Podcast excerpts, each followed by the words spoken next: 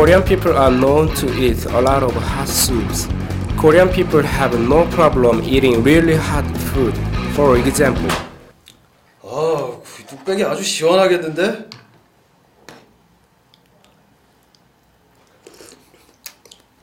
아, 시원하다. 아, 역시 국물은 뜨거야 제맛이야. Korean people don't like soups that are warm. They like it right off of the stove boiling hot. They don't let it cool down. Of course, it makes them sweet a little bit, but they just pay no mind to it and just enjoy the food. The food is not only hot, but it also looks spicy. 아우, 역시 겨울엔 뚝배기가 제맛이야. 국물은 역시 뜨거야 제맛이야. 어. 아, 시원하다.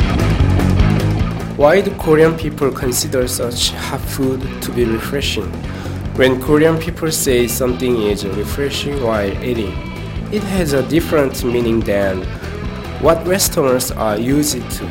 Usually, Westerners think of something cool when they hear the word refreshing.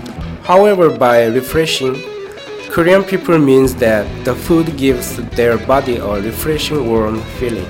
Even though it may be ironic, when Korean people say that a food is refreshing, the possibility that they are taking about a hot food is very high, so be careful.